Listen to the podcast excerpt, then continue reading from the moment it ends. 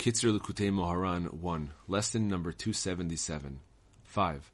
Shabbat desecration, i.e., the performance of forbidden work on Shabbat, is like the death of one's first wife, may God save us. Shabbat eating is a rectification for this. 6. All the mitzvot that a person performs during the six weekdays are capable of going before God only on Shabbat. On that day, these mitzvot ascend and walk before God and God takes great delight in them, even if they were performed by the lowliest Jew and without the concentration and perfection befitting a mitzvah. These mitzvot blaze a well trodden and wide path by which to draw close to God. All this is accomplished through Shabbat eating, which is the primary way to honor Shabbat. 7. Woe is me that I dwelled in Meshech. Psalms 125.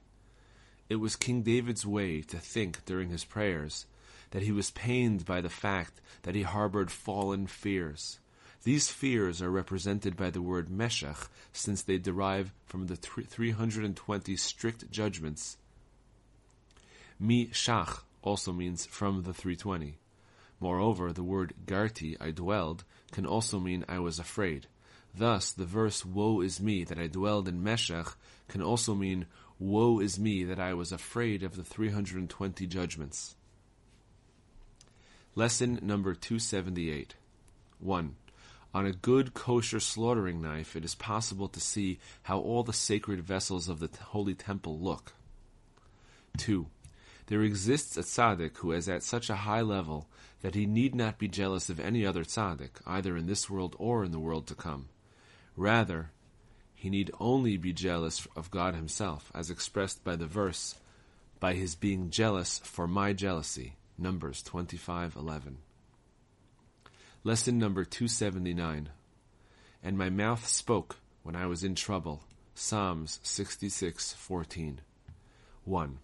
There are people whose Torah teachings are extremely wide down below, insofar as they greatly expand and enlarge upon the matter they are discussing while up above, their teaching is really quite short, since up in the realm of holiness, nothing but a tiny spark remains of it. Conversely, the true tzaddikim teach Torah lessons which down below appear to be short, but up above, these teachings are extremely wide and great. Fortunate are they. 2. Even if a person is totally unable to speak before God, and it seems to him that he cannot even open his mouth in prayer or hitbodedut, owing to his gross physicality and to the heavy burden of spiritual and physical troubles that weigh upon him. Nevertheless, he must determinedly summon all his strength at that time, in particular, to force himself to cry out to God from the straits and the stresses in which he finds himself. For the main spiritual awakening is when a person arouses himself from the straits and stresses, and through this he will subsequently attain, in most cases, a great broadening of his consciousness to the point that he is able to pray and to express himself before God as is proper.